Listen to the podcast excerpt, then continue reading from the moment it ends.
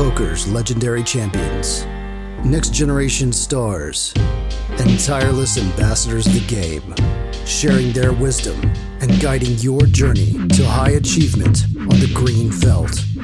This is Philosophical Friday on Chasing Poker Greatness with your hosts, Brad Wilson and Duncan Palomortis.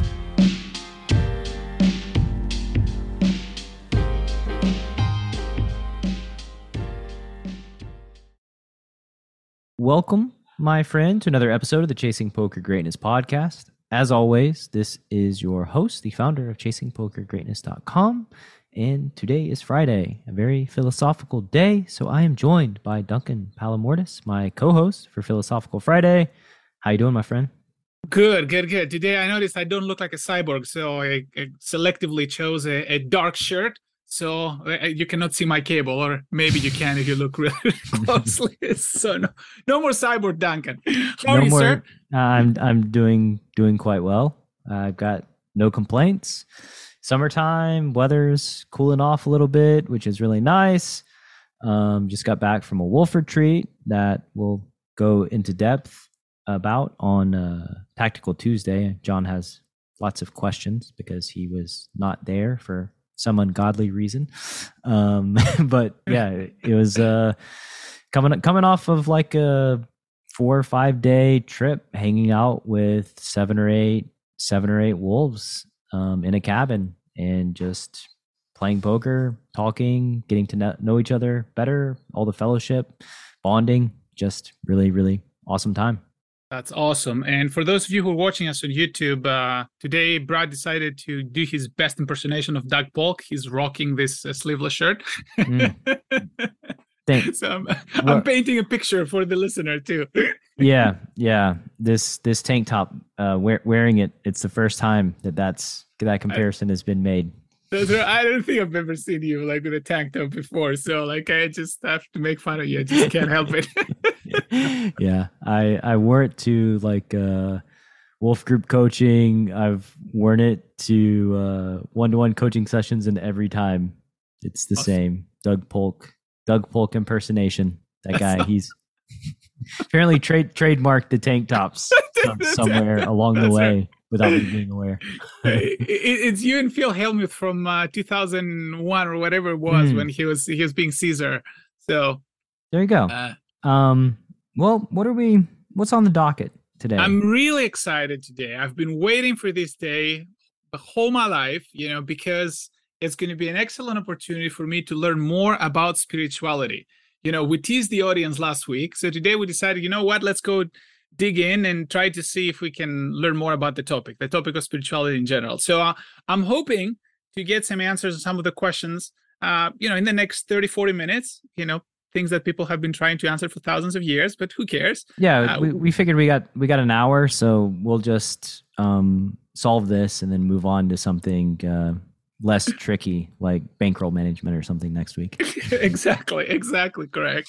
So why don't we start, simple, right? So what is spirituality? And a lot of people can define it in different ways, but in your own mind, when somebody mentions the word spirituality, what is the first thing that comes to your mind? Well, I mean, I think we have to like go back a little bit more to just the spirit, right? So okay. Before spirituality, there is the spirit. And like, so my personal belief system of spirit, I would believe like the analog is consciousness to me. It's just the ego, your consciousness, this feeling of you just experiencing the universe and the world in your own very specific way. So like spirit to me is consciousness, and those two are like basically interchangeable. So this is something very concrete and at the same time really vague in some sense, because consciousness is one of the very difficult unresolved issues, right? I mean, what is consciousness and where is it derived? And consciousness for me is like is awareness.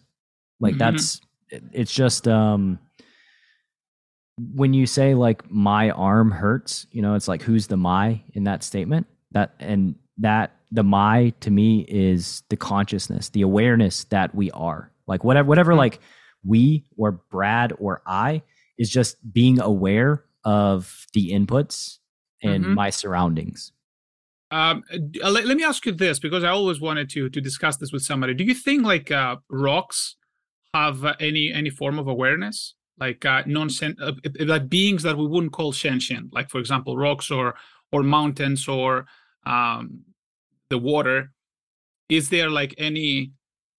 By the way, incidentally, for the listener, this is a philosophical movement which is called panpsychism. The idea that there are levels of consciousness in basically every material. I would agree with that.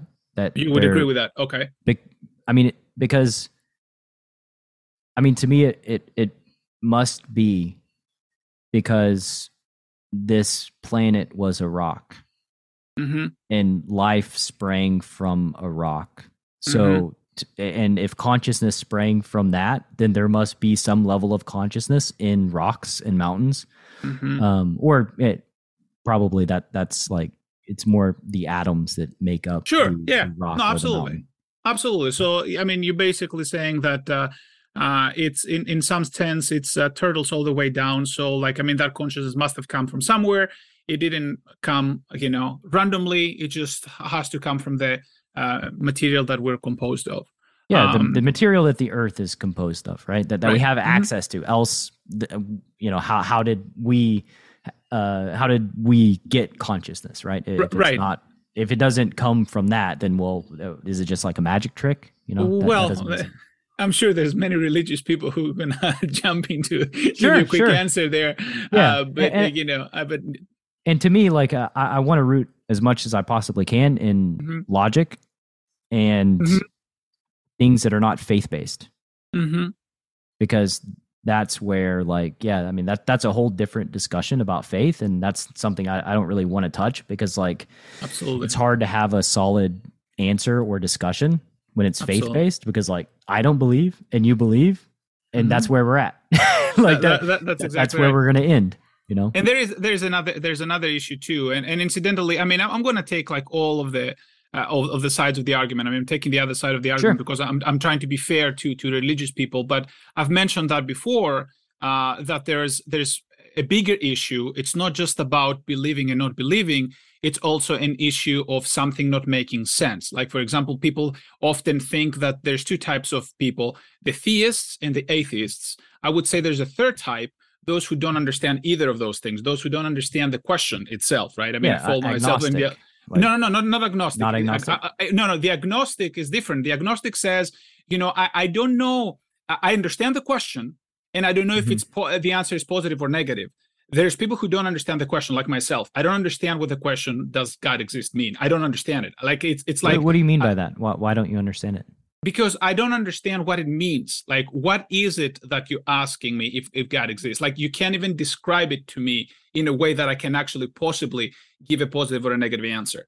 So I am, my ignorance is to the point where I don't even understand the question to possibly, I cannot be agnostic, right? Because an agnostic would say, I understand the question, but I'm not sure if the answer is yes or no.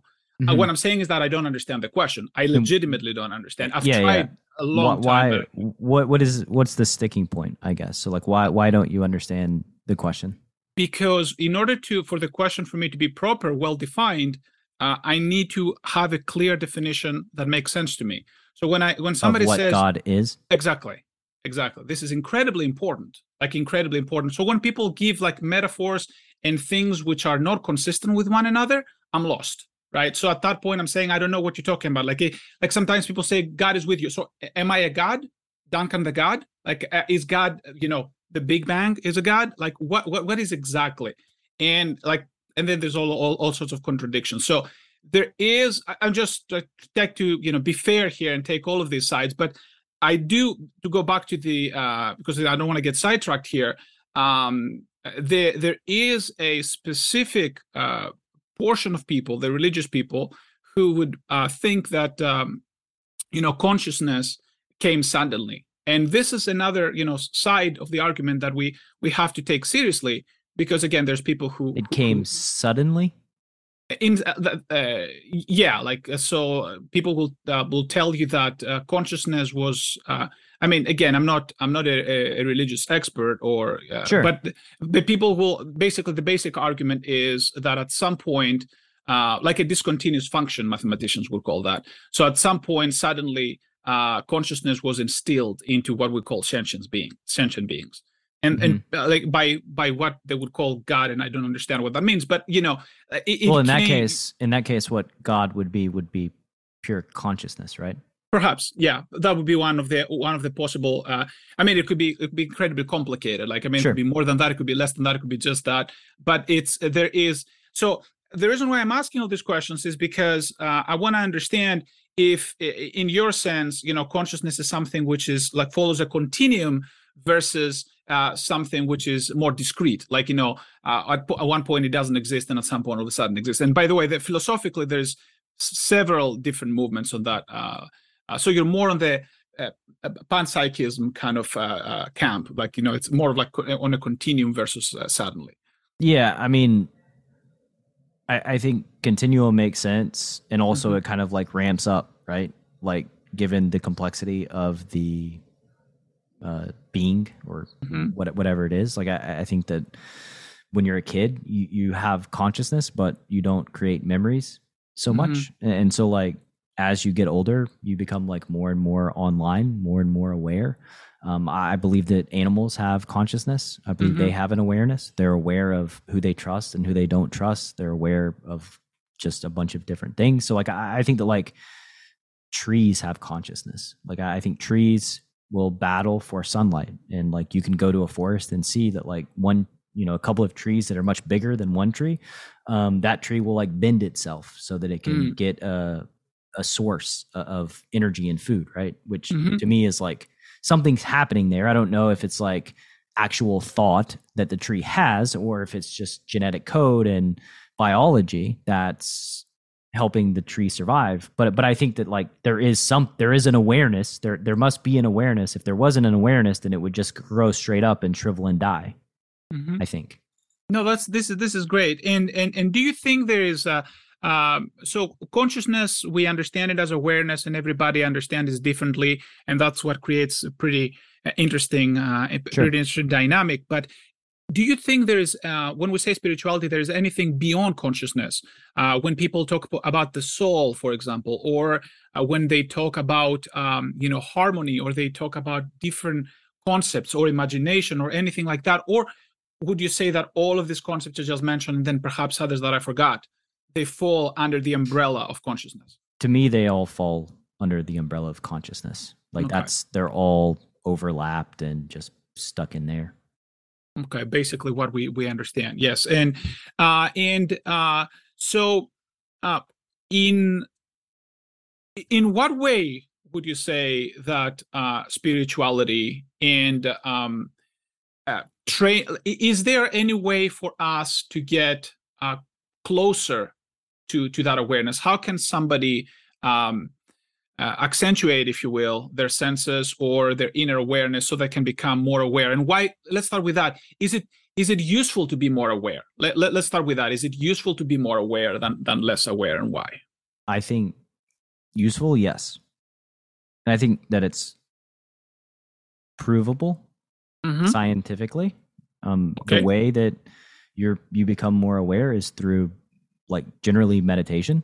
I mean, that's the practice of building awareness, and the health benefits of meditation are quantifiable, and the list is quite long at this stage as it relates to just a number of different things. So I think that, like, being aware is definitely has benefits. I mean, that's like what focus is. I mean, focus is just placing your awareness on a specific task and then executing. Excellent. And before we go into meditation and the ways we can increase awareness, is increased awareness always positive, or there are situations where it could potentially be negative? Well, are you thinking of anything specific here? Because I can't. Yeah. Really... So there is basically Nietzsche's criticism, right? That essentially says that to not every knowledge is not, I guess he's talking about knowledge particularly, and then we have to perhaps distinguish between the notion of knowledge and awareness. Mm-hmm. But a specific type of knowledge could be hurtful for certain individuals. And one example of that would be the, like, for example, the discovery of the atomic bomb, right? So certain civilizations may not be ready to handle certain type of knowledge. So, or, you know, incredible pain, or the classic example, if you knew when you were going to die, would you want to know that information? Would you want to be aware of it in some sense? And perhaps, you know, you can make distinctions, and you can go wherever you want with this. But that's what I'm having in mind, is awareness always a positive thing. I think it's subjective. So mm-hmm. I think that it could both be positive or negative based on the human being that's experiencing it, right? And their mm-hmm. how they experience it. Like I think that, you know, outside of like the atomic bomb, you know, a more personal route would be like nihilism. Mm-hmm. You know? It's like you just, as you gain awareness and you realize that life is a temporary experience. Mm-hmm. Why is anything worth doing? Why should we get out of bed in the morning? What's the point? What's the purpose? Can I get into a philosophical tangent here? Sure. Because you just mentioned one of my favorite philosophical topics, right? Is nihilism intrinsically negative? I don't know. I don't know the answer to that. What do you think? It's an interesting question. I'm very skeptical with anything that takes a universal property. Anything that is always or never, I'm very skeptical about. One thing that I've noticed about nihilism in particular, I don't aspire to nihilism. I think for my personal life, there's better approaches to take. But one thing about nihilism that I've realized, it's not refutable. It's not philosophically refutable. You cannot just go to say, oh, you know what, here's an example where nihilism doesn't work philosophically. There's no way to refute it. And this is something that troubled, I think, a lot of philosophers. We have no way to prove that there is some sort of like a universal meaning in the world, right? So the world could very well be the same and have no meaning whatsoever. Like if somebody told us tomorrow, you know what, there is this like complete crazy person who created this world, and this world has absolutely no meaning whatsoever. He created it as a joke, or we are like inside a video game or something like that. We could still see the same world that we do. Conversely, if somebody told you, you know, there is this incredible sophistication behind this world and this incredibly important reason why this world exists, we can still exist without issue. So there is, the world that we live in is compatible with and without nihilism. So in that sense, I don't think it's refutable in any way. Whether or not it's useful, I would say, depends on the actual individual. And I think a lot of the stuff that we say depend on the actual individual. So that the phrase, it depends, I think is fundamental in a lot of our conversations. And part of the reason of, you know, we can see I'm very critical when people have universal ideas. Like I posted on Twitter, if I can do it, you can do it. Do you think it's mostly true or mostly false? Like if I can do it, you can do it. And you probably know what my answer would be, right? If I can do it, you can do it. If somebody says that to me, you know, what do you think I would answer? Is it mostly true or mostly false? I'm not sure. We'll say mostly false. Yes, exactly. Because again, I think different people are different, right? You know, and we can't have universal truths. Like universal truths are very suspect for me. So because you asked me about nihilism. So somebody who says nihilism is bad, it would be a universal truth. And I haven't seen a single universal truth in my almost 40 years of life. So I have my theory about the meaning of life and nihilism. Mm-hmm. I was just having a conversation about this yesterday, so it's fresh on my mind. I think the purpose of life is to live. I think that if you look at the universe and the makeup of the ingredients, the matter, that what you find is a lot of commonalities. There's a podcast with Neil deGrasse Tyson and Sam Harris that I listened to 6 months or so ago, where they get into like, you know, the ingredients for life, like the three ingredients for life are like three of the top 5 most common resources in the entire universe. meaning very, very, very plentiful. And there's... That's Neil deGrasse Tyson. He has repeated that argument over and over again. Yeah. He has his signature. Like, so to me, like, the point of life is to live, in that this planet is ripe for life, clearly, and life has grown. And I think that life grows on other planets too, because it must. Like, I just can't, it just doesn't mathematically make sense to me that one out of, like, I think it's like a sextillion or something planets in the universe. It's like just a number that you can't even, like, fathom, right? Like, only one would support life, or when all the ingredients are everywhere, right? So, I mean, to me, like, the universe, for whatever reason and whatever life is, it seems to be pro-life. And, you know, we think about our own lives through this consciousness experience, right? I think, like, oh man, I'm going to die, right? Like, oh, that's not good, not fun. But then I think about, like, you know, in a broad sense, I've already been dead, as have you. If death is just not existing, well, you know, in 1982, I was dead, you know, not alive. So, like, I've experienced that a lot more than I've experienced actually being alive. Or maybe I haven't experienced it, but either way, we know what that, we have a good feeling of what that's going to look like, because we've already been there.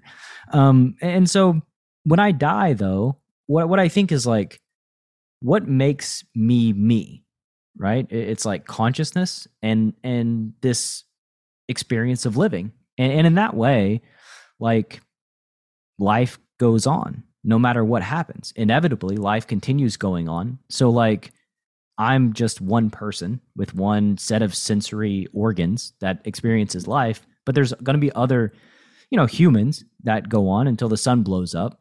In which case, on other planets, there's going to be other sentient beings where life just continues going on. And so whatever experience I'm living through right now is just life, and life will continue going on. And so in that way, like, to me, the point of life is to live. And when I die, that's okay, because what I am is life, and other sentient beings are going to continue to live. So it's not like everything ends, right?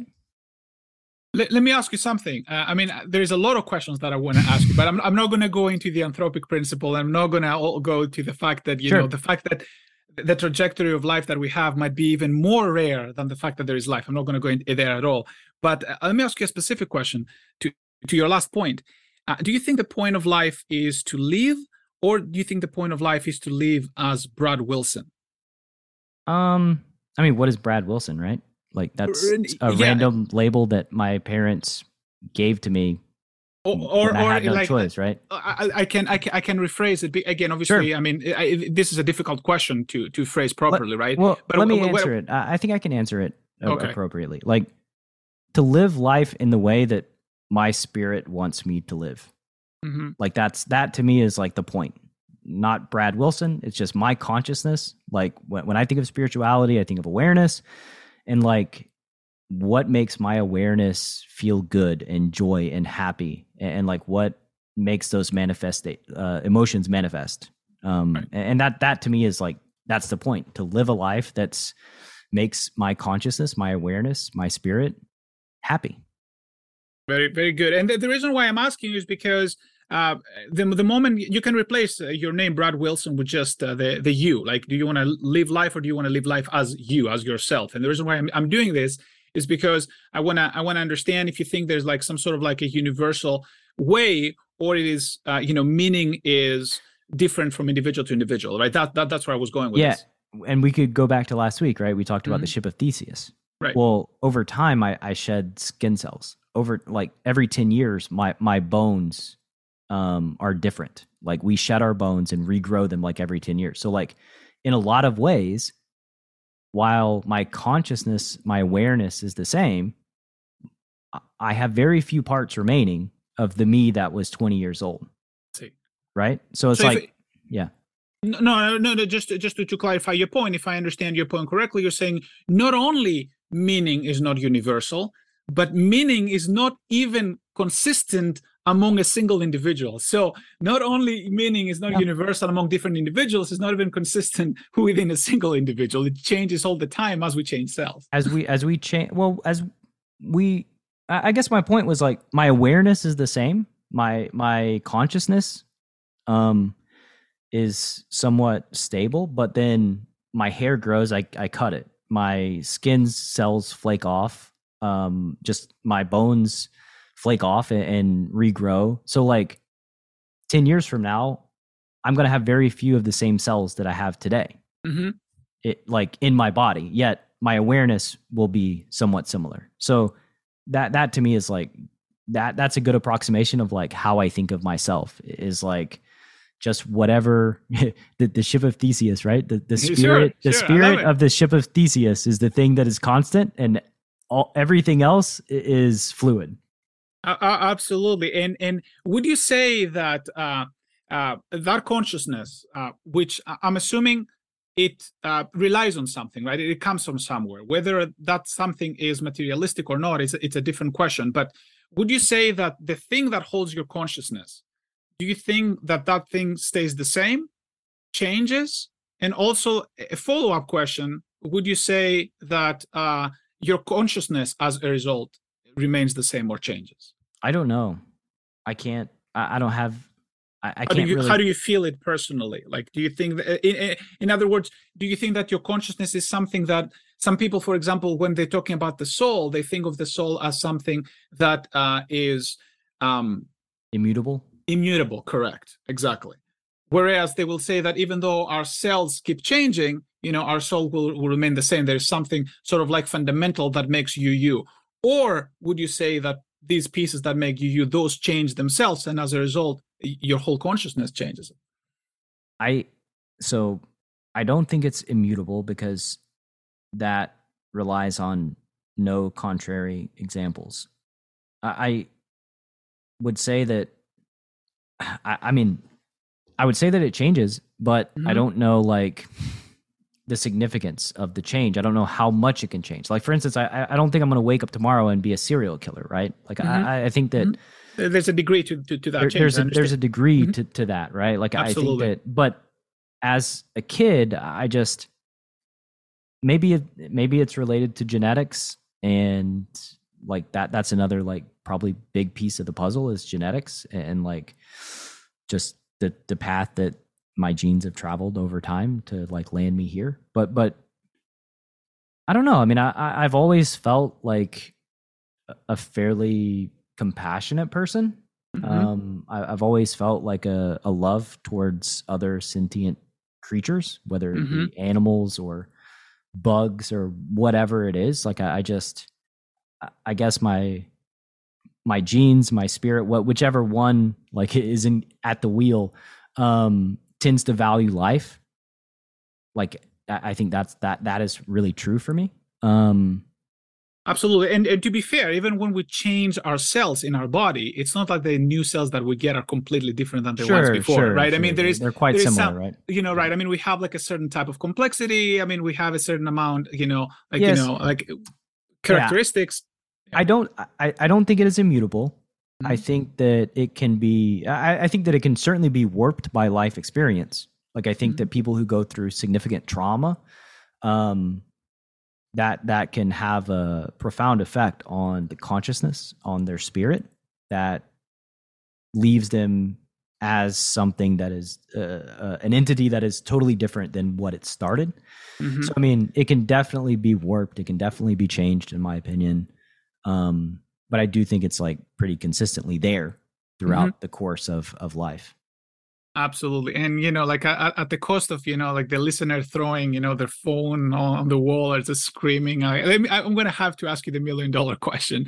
Would you say that consciousness is part of your cells, or would you say that it's something that is above and beyond your cells, like your material self? I have no idea. And nobody does, to be fair. That's why I'm saying you're going to start throwing. Like, Duncan, I can't. Like, you're a little bit too curious. Yeah, how do you feel it? I have no earthly idea, right? And in that way, like, to me, it would almost certainly be a part of your cells. like that's the only thing that makes sense to me, because as I mentioned before, I believe that like cats and dogs have consciousness as well. And so the alternative is some sort of like mystical consciousness infusion, which, you know, who am I to say like what a mystical consciousness infusion, I mean, is real or not real or exists or doesn't exist, because I mean, there's so many other like mysteries to life that like it could be scientific and be there and we just have no awareness of it. Right. So like, but to me, it would probably be a part of your cells, maybe your brain. It's weird, right? Cause like, I think about like, if I amputate all of my limbs, right? Well, I'm still going to be conscious, and I'm probably not going to be like any more or less conscious than I am right now. I'm just without those cells. So like, anyway, that I think that if they are in us, it's probably, they're probably in our heads, like probably in the brain. Yeah. No. And you're actually like, you know, I mean, obviously for the listener, we are obviously at the limit of our understanding, and we have been at the limit of our understanding since the beginning of the conversation and before the beginning of the conversation. But as we're talking about all these things, there are some interesting things. Like, for example, you say if we cut our arms, what I'm hearing is that, you know, the brain and the heart perhaps play a more important role than, you know, our fingers. And that's I mean, you know, I'm not a doctor, but scientifically, you know, proven, right? I mean, it's not yeah, rocket science, right? Let's see. Yeah. Let's take two people, cut one finger off and cut out another one's heart, and see who performs better. Exactly. We've seen, we have a little bit of a data point there, right? So interesting. And so let's go back to the thing that you mentioned earlier, right? Which I'm incredibly interested in, meditation. So, you know, Sam Harris is really big on meditation, and, you know, for those of you who don't know, he's deeply non-religious, so he's actually, you know, draws a line between the concept of spirituality and awareness and the other stuff. So talk us a little bit about how does what is meditation, and how does it help increase awareness? I mean, so I just imagine like focus and awareness as a muscle that we can strengthen or that can atrophy. And as somebody who has ADHD, prone to daydreaming, prone to not being present, I tend to struggle with focus and being present. So like meditation is just it's just practicing, having awareness on what's going on in your body, feeling your breath again and again. And whenever you kind of zone out and start daydreaming, you just bring the focus back to your breath in your body. And that's a rep.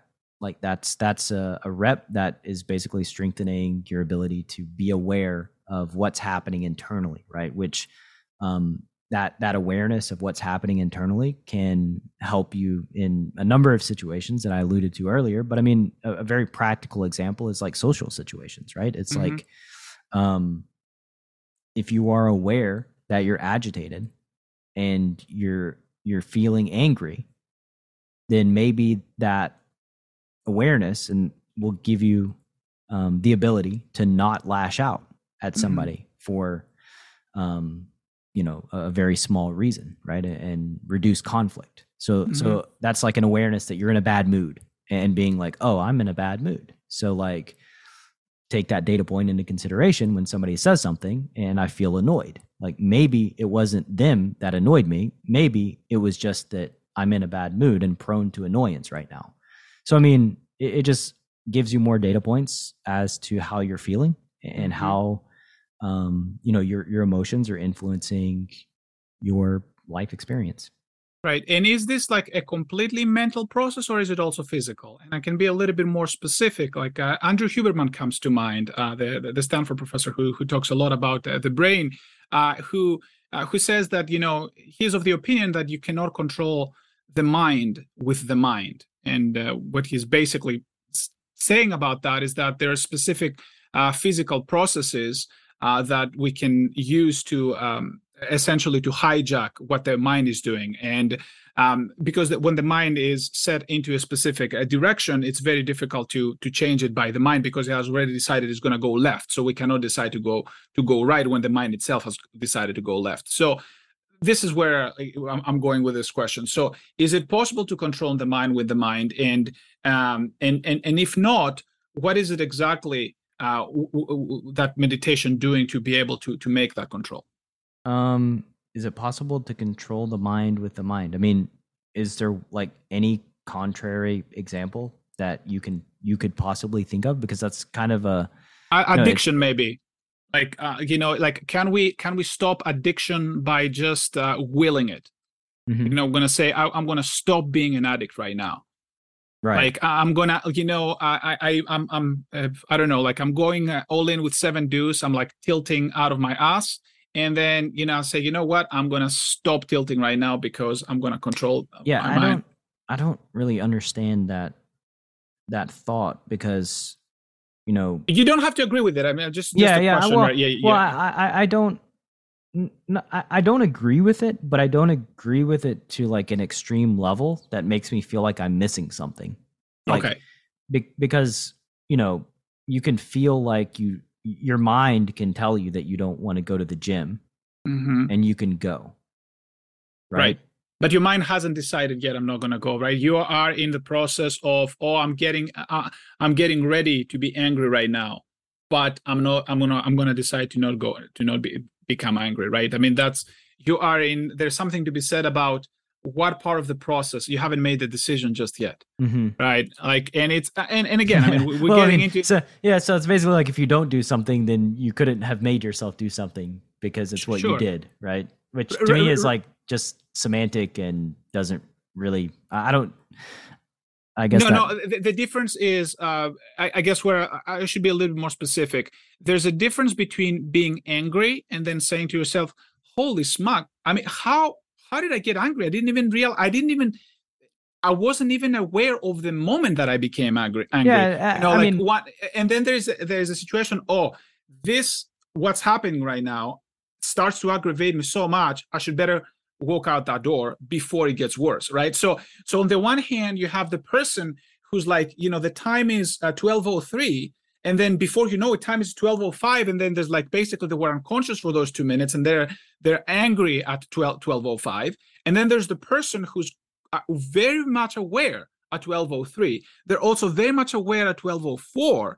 When there is a transition between being, being calm and being angry, and that person could potentially have some control over their actions, potentially. Yeah. I mean, to me, like awareness is not control. Like it's not like you take a bad beat when you're playing poker and you're angry, and you can just like switch the anger off. You feel it. You're aware mm-hmm. of it, and that awareness, that confrontation, that acceptance mm-hmm.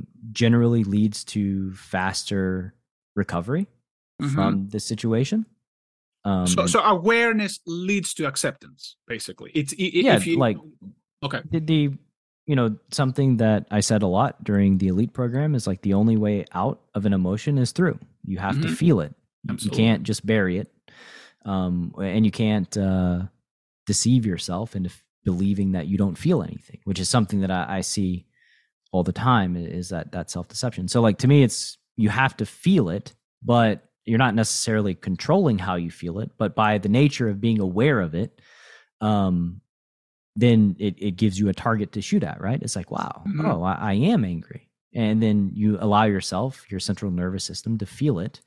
Mm-hmm. And then eventually it fades away. And I think the trick is that when you have low awareness, we call it stewing, right? In our mm-hmm. anger, we're seething, right? We're angry, and then we have a circular thought in our heads that triggers the anger again and again and again, and we're not ever really confronting it. We're not ever allowing ourselves to just feel angry and then kind of moving on. So, I mean, in that sense, like the brain can certainly trigger more emotions. And I think this is like anxiety, worry, anger, jealousy, Like, I think that this is kind of shown again and again and again, and makes sense in our own anecdotal life experience that, like, yeah, having high or low awareness can certainly trigger more emotions and make them Absolutely. Last way longer than they otherwise would have. Absolutely. And I think it's almost tautological to say that if we have no self-awareness, there's absolutely nothing we can do to change anything, because we don't understand it's even happening. Sure. When it's like, happening, right? Yeah. It just, you know, doing whatever it does. Exactly. And but then there is a second question, and I keep coming back to that point because I think it could be potentially helpful for the listener. So if we are aware, is there something physical that also needs to be into the equation, or is it just all, you know, like we're going to sit into our workstation, or our brain workstation, and we're going to just make the right decision? What do you mean by physical? Like, for instance, like controlling the breath could potentially prevent us from, you know, outbursting, or I think that's 100% real and true, that your breathing has an effect on your central nervous system. You take shallow breaths, you're more prone to anxiety. And I just want to clarify something here, because the breath is being used both as a, like when you meditate, like is used both as a way to control attention, but I'm talking about as a physical, not necessarily panacea, but like as a physical way to help your body, right? Yeah, to oxygenate it. Yeah. I mean, yeah, we need oxygen, and like, however deep or shallow our breaths are, however we regulate our breaths has a profound effect on our central nervous system and our life experience. I mean, there's an app that I use called Breathwork, and like it has sleep breaths. I mean, there's a lot of like people out there teaching breathing techniques. Dylan Wiseman got certified as like a, you know, somebody that can teach other people breathwork, and it's the Iceman. Yeah, Wim Hof has the Wim Hof method. I mean, it's like anybody that has experienced breathing techniques, like it's a tangible experience. Like something happens and you can feel it. And I'm not sure about the data, the science, the research, or placebo effect. I don't know, but all I know is that like when I use breathwork, it works. Like it helps my central nervous system. So it is actively a tool, in my opinion. Yeah, and I think that there's a lot of studies that have been done. I mean, you know, oxygen is very helpful, and it's not surprising. Of course, yeah. So, would you say that meditation and all of these practices are universally beneficial? Oh man, you sneak that universally in there, right? I have to go there.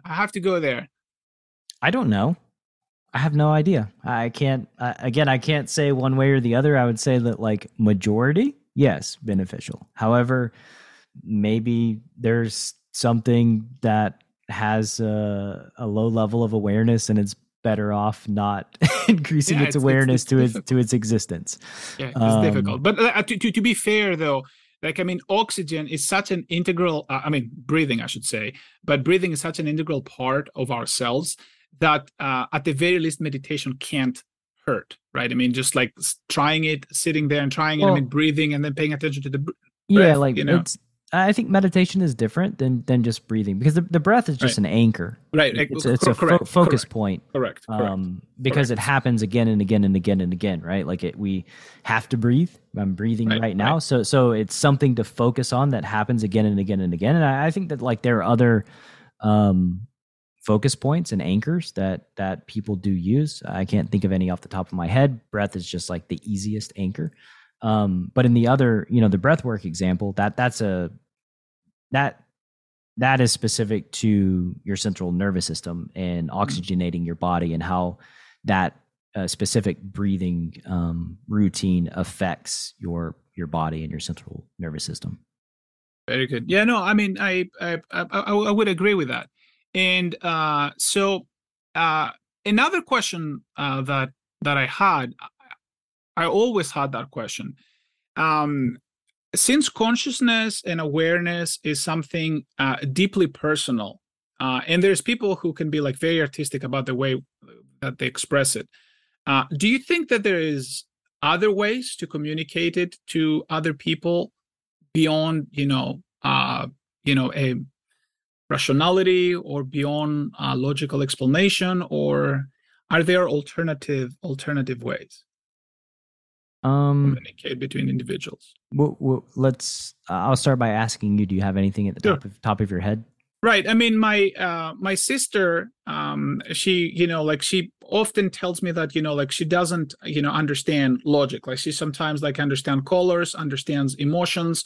So she responds better and this is something that I personally don't understand at all. I mean, I can see when it comes to communicating information is very difficult unless I'm just trying to understand how the other person feels.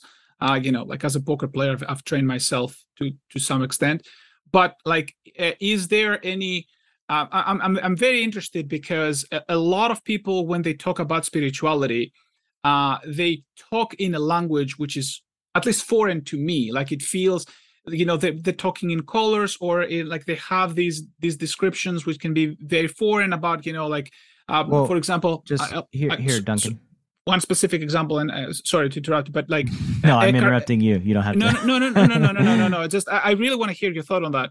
But it just dawned on me. But Eckhart Tolle, when he talks about the idea of hyper awareness, take a moment right here, right? I'm going to interrupt purposefully, right? I know I'm almost done because it's sort of it's okay. Important.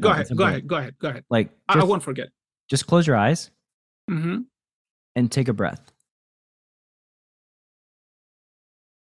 And bring awareness to how you feel about this question that you're passionate about this understanding that you're seeking, right? Right. So my question was a little bit different than that.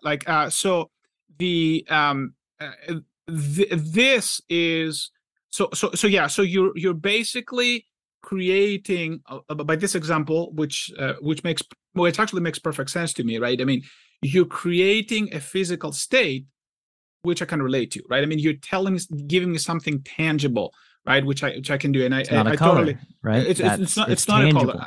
Absolutely, that to me is spirituality. Your spirit is singing right now. You're excited. You want to ask these questions. You want to dive into it. That to me is the essence of it. Absolutely, and so the example that I wanted to give earlier, I think it's relevant because it illustrates what I was going with earlier. The idea that, for example, Eckhart Tolle in his book, he talks about there is a situation where you're aware when the colors around you start to become more vibrant. So this is the type of language which I have some trouble with, right? I mean, it's the type of language which I understand what he means, but what does he really mean, right? You know what I mean? I get it. You're more aware, but what does more vibrant mean? Language which is getting a little bit on the emotional side. And how do I know that it's not an illusion? And how do I not know that my brain is playing tricks on me? Does it matter if the brain is playing a trick on you or if it's illusory? Well, I would say it depends on the situation. If I'm trying to cure cancer, then yes. But if I'm no, because there's people who actually, the people are doing this. So, and I'm concerned about some of these things because they can actually go to an extreme level. And obviously what you're saying here to me makes perfect sense. I mean, we're really talking about awareness and consciousness, which are things that even though we don't understand very well, we all sort of feel them that they exist. But the question that I'm asking is, when this language becomes, are there alternative ways? Beyond, what we use for day-to-day communication. I mean, I can just give anecdotal stories about my own life, right? Please. I've noticed that sometimes when I'm driving in the car, I want to turn the music up really loud and sing songs. And I've recognized that's, I feel it in my awareness that I'm happy, that I'm joyful. And it manifests in me singing out loud, right? And I'm very aware now that oh, wow, I'm in a great mood. I'm going to turn this up and this makes me happy and makes my spirit happy. And so to me, that's it's not colors becoming more vibrant, but it's just specific stimuli that is more meaningful, that's more impactful to my consciousness in that moment. You mean that makes perfect sense. I mean, this is like, because again, it comes down to something that works for you. And conversely, for somebody else, it could be the birds chirping, or it could be, you know, like having a lot of oxygen, or the sunlight in the morning, or whatever it is that make people. Yeah. Whatever it is that resonates with their own specific spirit.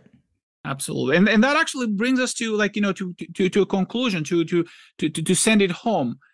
What are some things people can do to increase their awareness and to help them experiment to find what is it that works for them, and possibly apply it to their game so that they can, you know, be more aware of all the different things? I mean, you know, Waking Up with Sam Harris is the app. Like I use the app on a regular basis. If we do meditation in Wolf Group Coaching, we use Waking Up with Sam Harris. We actually use that quite often. We're not affiliated, by the way, but we both like Sam Harris. So I mean, it's great. Yeah. Anything that makes a profound impact on my life. Breathwork app on my phone. Again, that's what I use on a regular basis. Yeah, I think those are the main tools. What was the second half of your question? So how can that potentially be applied to poker? I know we said a lot of things which go beyond, but you know, everything philosophical has some application to poker. So how can people use awareness to potentially reduce some of the licks they have and improve as poker players in general? So I've been thinking of this concept a lot lately, because I see it happen again and again. And poker's a mathematical game. It's rooted in math, and all questions can be brought back into the math of the situation. What I hear very often is narrative stories, just describing hands and actions. And to me, narrative stories are generally driven by emotion and projection. Mm-hmm. And narrative stories create inconsistency in decision-making, mm-hmm. because they're based on some interpretation, some story you're telling yourself, and the emotions that you're feeling in your body. Whereas I think that poker should be thought of in data points and math. And that's how you create consistent decisions again and again and again and again. If you're making decisions based on how you feel or some story you're telling yourself, you're not going to be consistent. And if you're inconsistent playing poker, you're not going to make money. And that to me is just like very cut and dry. Right. And you're talking to a mathematician, so I can certainly relate to what you're saying. But let me ask you this. Isn't emotion also part of the data points? And I'm talking about external emotion and sometimes internal emotion too. Yeah. Like, for example, you know, you're sitting at the table and, you know, a person is steaming, right? So that is an emotional response to I would try stimuli. To quantify that as a data point and see how it affects my strategy. And then, that's what I was asking. Like, is an emotion also a value? Yeah, it's a data point, and I would put a value on it, but I would try to quantify whatever that means and mathematically assign it something so that I could use that to alter my strat. Or actually, it's not even altering; it's just an adjustment based on an extra data point. Absolutely. And aren't also like our own emotions part like data points as well, potentially? They can be. They can certainly be data points. And you know, we talked about intuition before. To me, there's a difference between I guess that's hard for me to say. Emotion is kind of intuition. It's a sensor in you that's lighting up and indicating something mm-hmm. that you're interpreting consciously. Mm-hmm. That's like the gut or intuition or whatever. Mm-hmm. And I think that like being aware when that emotion is giving you inputs that are valuable versus when they're influenced by something not valuable is another way that awareness can help you. For instance, like you're afraid, right? Mm-hmm.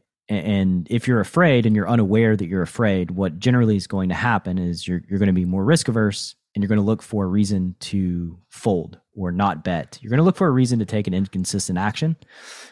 Whereas if, you know, your intuition is telling you not to bet because you think this player has a very strong hand, and you're able to trust that, then checking makes a lot more sense because it's based on data points that your subconscious brain is processing and then being relayed to you via internal sensors. Absolutely. Absolutely. So it's not about, that's why I wanted to flesh out that point, because it's not about ignoring the emotions. It's about, treating them as, using them as data points and being able to. And so I guess one last thing, because again, we're talking about awareness, and one thing that people have trouble with, and this is something that Tommy Angelo talks a lot, and that's why people like Tommy Angelo, because he's a go-to person. This is emotional control, right? I mean, a lot of people have issues with emotional control in certain situations. And how can awareness be helpful in that regard? I think you and I very much agree that when it comes down to the mathematical things, you do your math right, wrong, you improve that. But when I would throw out the word control. And I would throw out the word control completely and accept that we're not in control of. We're emotional creatures with cognition. We're not cognitive creatures with emotion, is how I feel. Mm-hmm. And so controlling is futile. It's rather accepting them, mm-hmm. having awareness of what's going on, and using that awareness to make a more informed decision while you're playing poker. Let me change the word. Let me call it emotional response, as opposed to like emotional ignorance. Like, how should people respond to these emotions, provided that they have that awareness? I mean, forget about the word control. Like, I mean, a lot of it boils down to training, right? Like, if mm-hmm. If you are in a situation where you have principles that lead you to making whatever decision that it is, and in your heart, I guess that's another emotional thing. With a high degree of certainty that you're supposed to jam on the river here with a bluff, right? And then you feel fear about jamming. And through that fear, you start constructing a narrative as to why you feel that fear. We're trying to make sense. Mm-hmm, mm-hmm. Like, we're trying to make sense of why we feel this fear. And so then what happens is we say, if I had a club here, it would be a better bluff. Maybe mm-hmm. my cards aren't good enough to bluff here. Like, and basically that is, you're trying to make sense of why you feel the fear so that you don't jam all in. But the reality is you're just afraid to jam all in because you don't want to lose a stack. Right. Risk aversion is in play. Which is something you may or may not be aware, right? I mean, that fear may be something that you've been missing while you're trying to rationalize this whole thing, right? I mean, when you try to make a decision. So to me, like when what I know I'm supposed to do is totally different than what I think I should do or how I feel like about making a specific decision. How do you marry the two? That's the crux. Like, you on the one hand, you know what you're supposed to do, but you want to do another thing. And this is where a lot of conflict, like this is a question that my students ask me all the time, right? That's why, so, I mean, I have my thoughts too, but I'm just curious as to what you think. No, I think that whatever's rooted in principle that I can prove and that I know, I tend to go towards that direction. Unless mm-hmm. I can rationalize a specific data point that might shift the decision. Very and it good. Has and, to be very tangible. Like, it can't just be ethereal.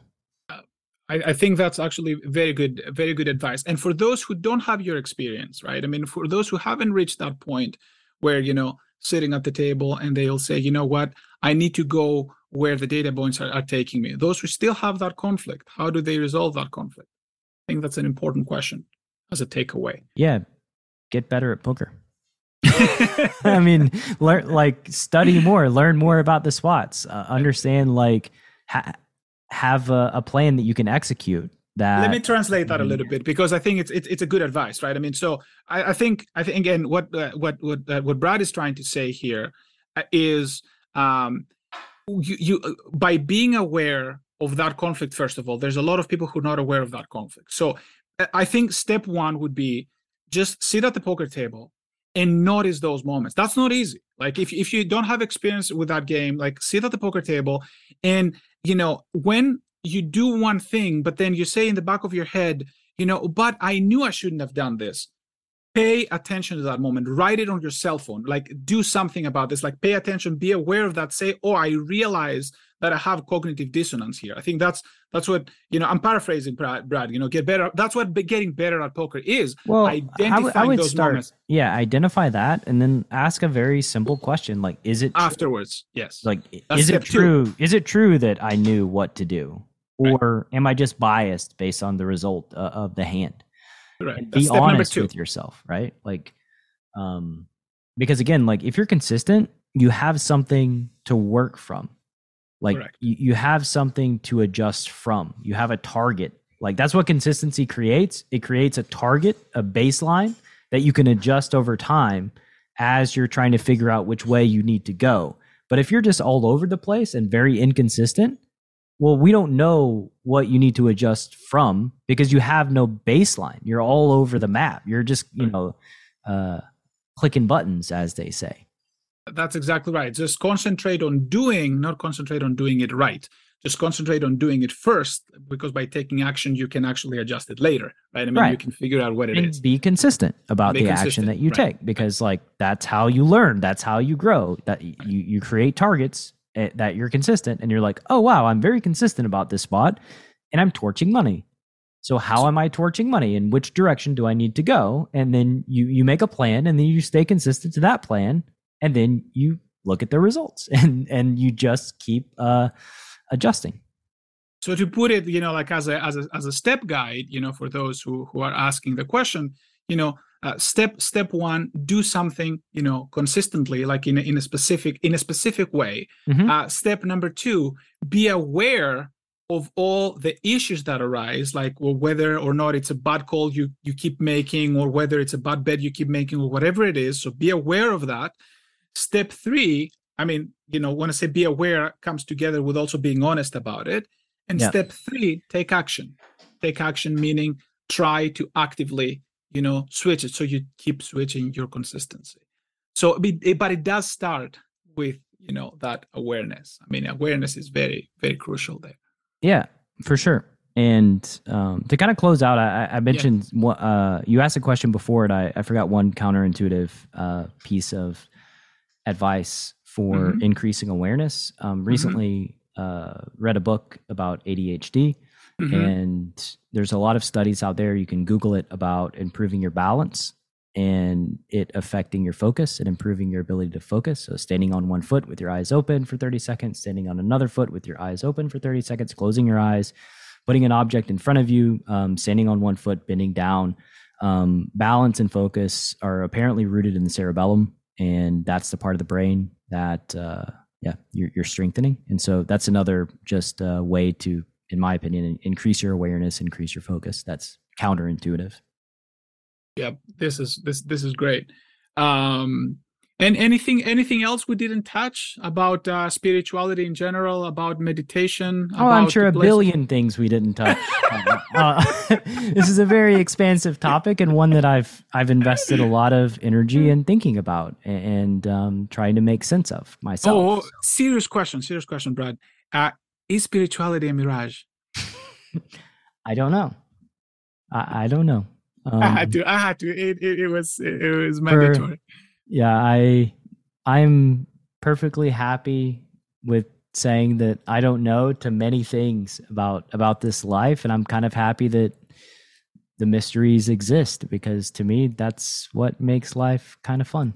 Absolutely. I couldn't agree more. And for the record, you know, that's what meta-humility is, right? We don't know anything, we just agree on that. We have no idea what's going on in this world. So then we start, you know, digging in, right? I mean, we experiment. We take this position. We take this other position. We're super confident, but not meta confident, right? I mean, that's the difference. Otherwise, we wouldn't be able to do anything. If we constantly say, "I don't know," we'll never go anywhere. So in the back of our heads, we know nothing. We agree to that. We're idiots, all of us, you know. And then we're just trying to figure out, you know, how to deal with our idiocy. I think that's a very important approach to life. Absolutely. So, where can people find us? So they can rant a little bit with us. Yeah. GreatnessVillage.com, at CBG Podcast on Twitter, and then Duncan's YouTube channel, Why Alex Beats Bobby. BOBBIE. There you go. That's it. Those are the places. Come say hi. Absolutely. Come say hi and comment on the on Brad's on Doug's tank top. So. Oh boy. Oh boy. Oh boy. All right. All right, good sir. It's been a pleasure as always. Yes, sir. Peace out. Bye. Thanks for listening to Chasing Poker Greatness. You can subscribe on Apple Podcasts or on your favorite podcast app. Go to ChasingPokerGreatness.com to get the newsletter. Join the Greatness Village community, book a coaching session, or dive into the latest data-driven poker courses. Follow the show on Twitter @CPG Podcast.